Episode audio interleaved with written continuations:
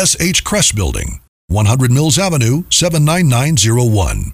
The Kress Building was designed by the company architect Edward Sibbert in 1938 for the S.H. Kress Company, which operated a 5 and 10 cent store at this location from 1938 until 1997. The El Paso store, together with New York City's Fifth Avenue store, were said to be Sibbert's favorite Kress stores. The building has three street elevations onto Mesa, Mills, and Oregon streets, unique among all the Kress stores.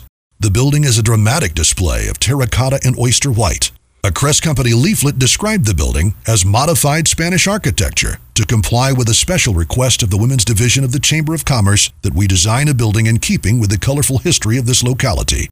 The principal feature, the corner tower, stands 80 feet high and was designed to highlight El Paso's layered history and cultural diversity.